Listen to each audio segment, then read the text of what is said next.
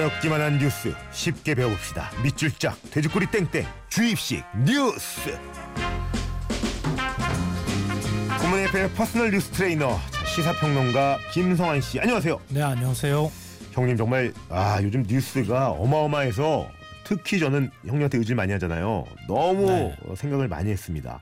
바쁜 한주 보내셨을 것 같아요 유난히. 네좀 좀 정도가 아니었을 것 같은데 어마어마한 뉴스가 굉장히 많았죠. 예. 아무래도 뭐 최순실 게이트라고 하는 네. 저 우리가 상상하지 못했던 음. 앞으로 또 상상할 수 없는 일들이 또 벌어지지 않을까 이렇게 걱정도 되고요. 많은 아마 분들이 아, 이 정도였을까 그런 생각을 하시게 됐죠. 믿기지가 않죠. 네, 네. 지금도 말씀대로 정말 이번 한 주 굉장히 뒤숭숭했는데 이 와중에 그 개헌 얘기가 나왔었잖아요. 네. 갑자기 또 쏙 들어왔어요. 그러게요. 예. 개헌 얘기 꺼낸 지 꺼낸 지 하루 만에 그렇죠. 개헌 얘기가 쏙 들어가 버렸습니다. 야. 이 박근혜 대통령이 시정 연설에서 개헌이라는 화두를 공식적으로 이제 던졌었죠. 네. 그런데 바로 그 다음 날 이 최순실과 관련돼 있는 여러 가지 이제 의혹들이 터져 나오면서 박 대통령이 이제 사과문을 읽고 기자회견을 하게 이르렀는데요. 네. 그러면서 아무래도 개헌 얘기를 주요 화두로 삼긴 좀 어려운 그런 상황이 됐습니다. 네. 그러니까 개헌이 지금 중요한 때냐? 뭐 최순실 게이트의 의혹을 밝히는 게 더 중요하다. 민생이 더 중요하다. 이제 이런 얘기가 나온 건데요. 네. 근데 그렇게 보면은 이제 개헌은 뭐 더 이상 더 나오는 얘기 아닌 거 아니야? 뭐 이렇게 생각하시는 분들이 있을 것 같은데 네. 개헌은 정말 중요한 화두입니다. 음. 이게 지금은 쏙 들어갔을지 모르겠는데요. 내년 내년쯤 되면은 대선 주자들이 틀림없이 개헌 얘기를 또 꺼내고 나올 거예요. 음. 미리 좀 대비하자는 차원에서 개헌이 뭔지 좀 설명을 들으시면 좋을 것 같은데요. 음. 뭐 오늘 이제 제가 개헌에서 반드시 짚고 넘어가야, 넘어가야 될 문제, 네. 뭐 이런 부분에 대해서 좀 말씀을 드릴까 합니다.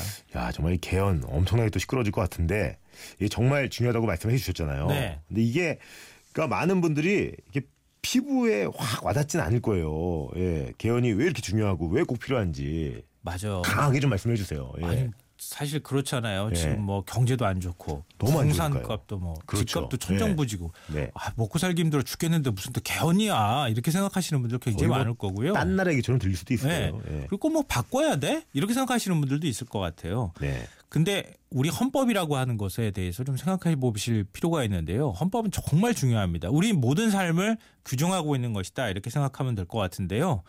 뭐 예를 들면 우리 그렇잖아요. 싸우다가 막 뭐 막 논리적으로 막 상대방 설득하다가 네. 마지막에 안 되면은 배쭉 내밀고 난 다음에 하는 말 있잖아요. 법대로 해. 어, 야, 법대로 법대로 해. 해. 법대로 해. 법대로. 어, 예. 그 법이 하죠. 바- 바로 헌법이에요. 음. 모든 법의 최상위법이거든요. 네. 그러니까 헌법을 넘어서는 법은 있을 수 없어요. 음. 그러니까 헌법에서 규정되면 그 바- 하위에 법률안이 만들어지고 네. 그 법률안 밑에 이제 쭉쭉쭉 내려가면서 시행령, 뭐 훈령, 뭐 이런 게 쭉 내려가는 거거든요. 네. 그러니까 이 헌법을 바꾸자 말자 하고 하는 논의는 너무너무 중요한 거죠. 음. 야, 이 헌법. 근데 이 헌법을 안 읽어본 분들도 꽤 있을걸요.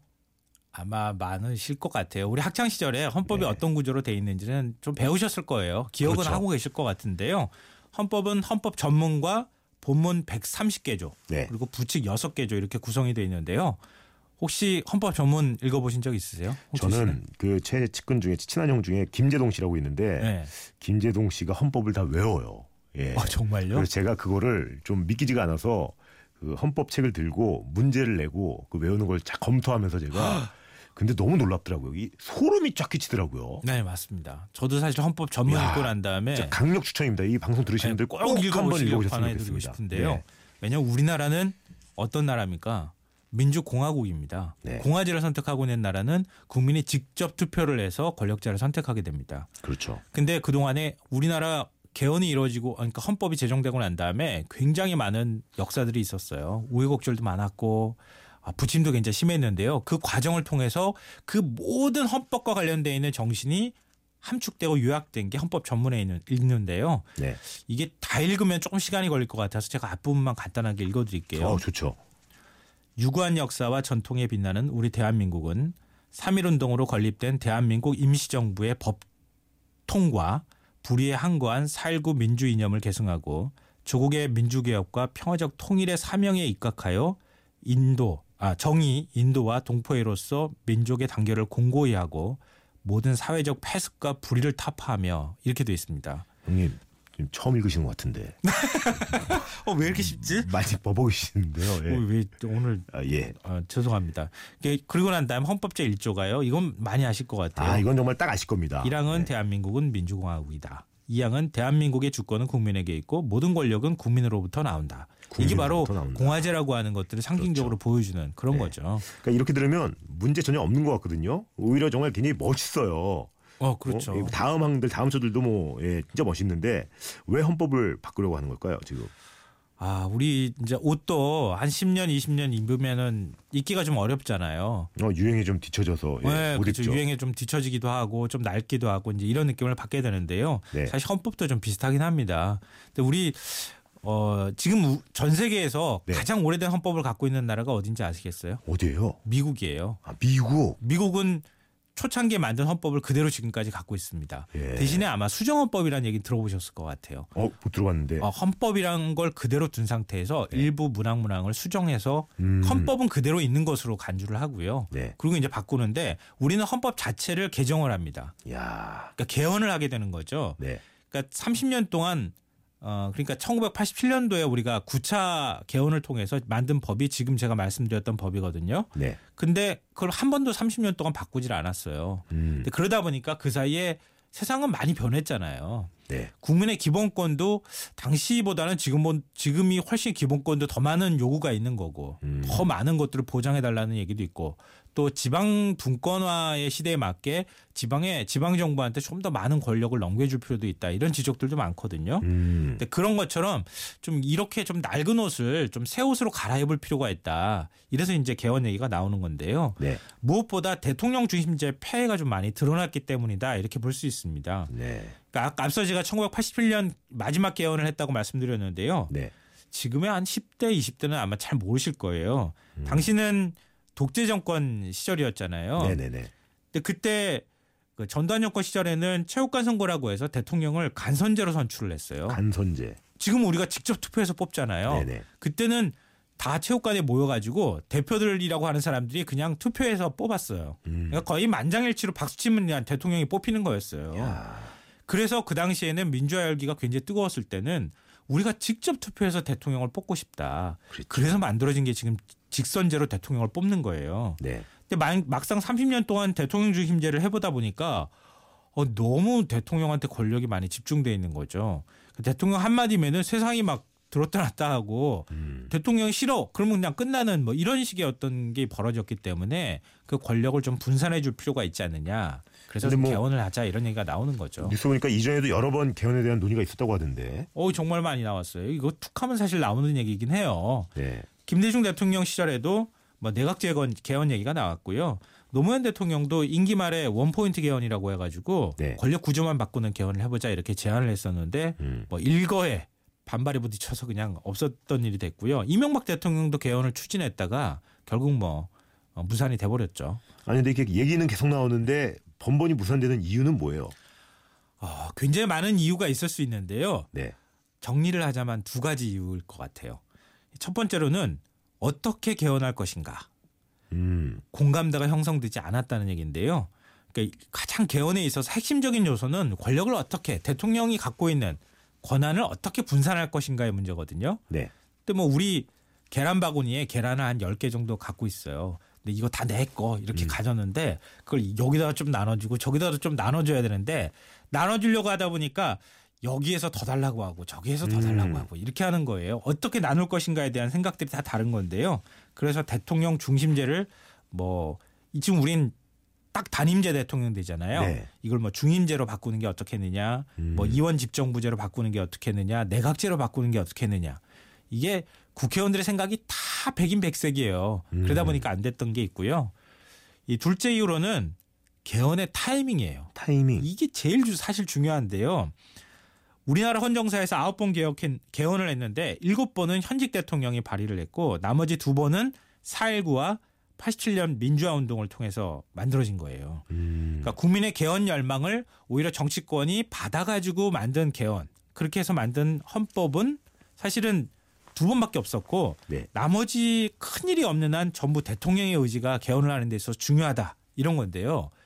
개헌이라는 게 말이 쉽지 굉장히 어렵거든요. 음. 한번 헌법에 손을 대기 시작하면 네. 이것도 바꿔야 되고 저것도 바꿔야 되고 그러다 보면은 또 공감대를 얻기가 어렵고 이거 토론에서 어떻게 정리하기도 어렵고 너무너무 어렵거든요.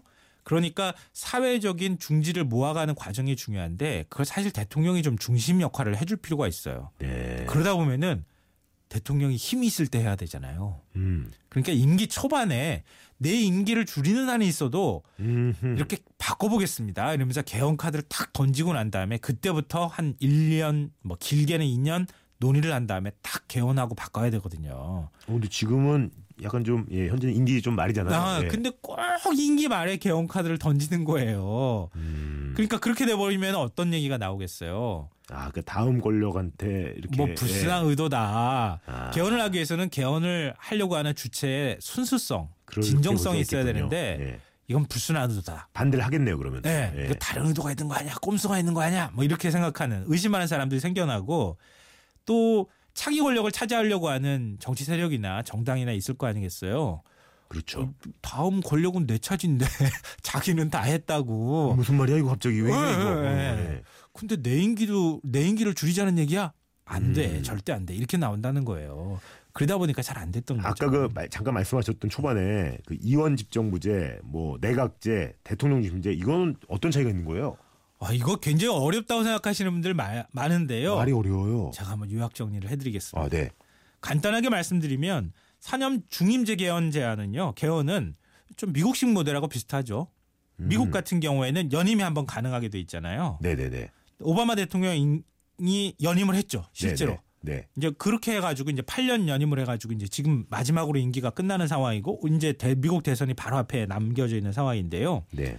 또 우리나라는 단임제니까 그렇죠. 예, 한 번 정도 더 할 수 있게 해주자. 대신에 임기를 지금 5년에서 4년으로 줄이자. 네. 미국식 모델을 갖고 오는 겁니다. 음. 근데 임기 말이 되면은 이렇게 되다 보니까 기존의 단임제 대통령은 레임덕이 빠지게 되잖아요. 네. 실제로 일할 시간이 너무 부족하다. 뭐 이런 이제 단점을 부작용을 좀 없애기 위해서 이런 얘기가 나오는데요. 하지만 앞서 말씀드린 것처럼 권력이 대통령한테 집중되는 현상은 똑같습니다. 그렇기 음. 때문에 이건 그대로 문제가 있다. 그래서 반대하는 의견이 나오는 거고요. 네. 다음은 의원 내각제입니다. 이건 일본을 생각하시면 돼요. 어, 일본도 모르는데 예. 일본 어떻게 돼 있어요? 예. 그 선거로 승리한 총선에서 선거로 승리한 일당의 대표가 총리를 맡게 되고요. 네. 이 당의 소속 의원들이 장관도 다 맡는 겁니다. 어, 그, 어, 그렇죠, 그렇죠. 네. 어. 그래서 아베 총리가 국회 해산하고 난 다음에 다시 총 총선을 하고 난 다음에 다시 총리가 되고 막 그러잖아요. 네. 그러니까 우리는 대통령 한 번 뽑으면 대통령 한 번 하면 그냥 끝나는 건데 그게 아니라 아베 총리는 계속 그냥 총리 하잖아요. 네. 그런 비슷한 건데요. 이게 어, 국민의 지지율이 떨어지거나 뭔가 실정이 있으면은 국회 해산하고 다시 선거를 치르는 거예요. 음. 그렇게 하면은 이 민의를 굉장히 잘 반영할 수가 있겠죠. 권력이 한쪽에 막 집중된다기보다는 근데 엄청 싸우겠네요. 예. 그 대신에 정쟁이 굉장히 심한 그런 단점이 있습니다. 음. 마지막으로 이원 집정부제인데요. 네. 이거는 프랑스 생각하시면 될 것 같아요. 프랑스는 어떻게 돼 있어요? 네. 대통령제와 의원 내각제를 장점만 따온 형태라고 생각하시면 되는데요. 음. 대통령은 대선을 통해서 선출을 하죠. 근데 총선에서 일당이 또 뽑힐 수 있잖아요. 네. 그러니까 대선을 통해서 대통령 뽑고 총선을 통해서 총리를 뽑아가지고 내치를 맡기는 거예요. 대통령은 국방 외교 이런 것만 맡게 하고 아. 총리는 내치를 주로 이제 경제 문제라든가 이런 것들 많이 담당을 하게 되겠죠. 네. 근데 이것도 문제가 있어요. 뭐가 문제냐면요. 대통령을 배출한 정당과 의회 일당이 같으면 대통령과 총리의 소속당이 같으면 어한뭐 손발이 짝짝 맞겠죠. 근데 만약에 다르다. 그러면은 국정이 막 혼란이 발생할 가능성이 있습니다. 음. 다 장단점이 사실 있는 거죠. 뭘 선택할 거냐는 거는 오로지 국민만 아는 거죠. 그래요. 근데 이게 개헌 절차는 어떻게 되는 거예요? 이게 국민 투표는 어쨌든 꼭 거쳐야 되는 걸 거 아니에요? 어 그럼요. 헌법이 그래서 사실 중요한 거예요. 네. 국민이 과반수 이상 투표에 참여해서 과반수 이상 찬성을 하면 됩니다. 음. 그 전에 물론 이제 대통령이나 국회에서 발의를 해야 해줘요. 국회의원들이 과반수 이상이 찬성을 해서 발의가 돼야 되고요. 또 국회의원이 제적의원의 3분의 2 이상이 의결을 해야 국민투표에 붙일 수가 있습니다. 음. 그리고 그 국민투표에 붙이는 과정도 사실 굉장히 지난한데요. 어, 발의를 했다 하더라도 공고돼야 되고 국민투표까지 가는 기간 동안에 길게는 한 110일, 한 세 달 이상이 걸려요.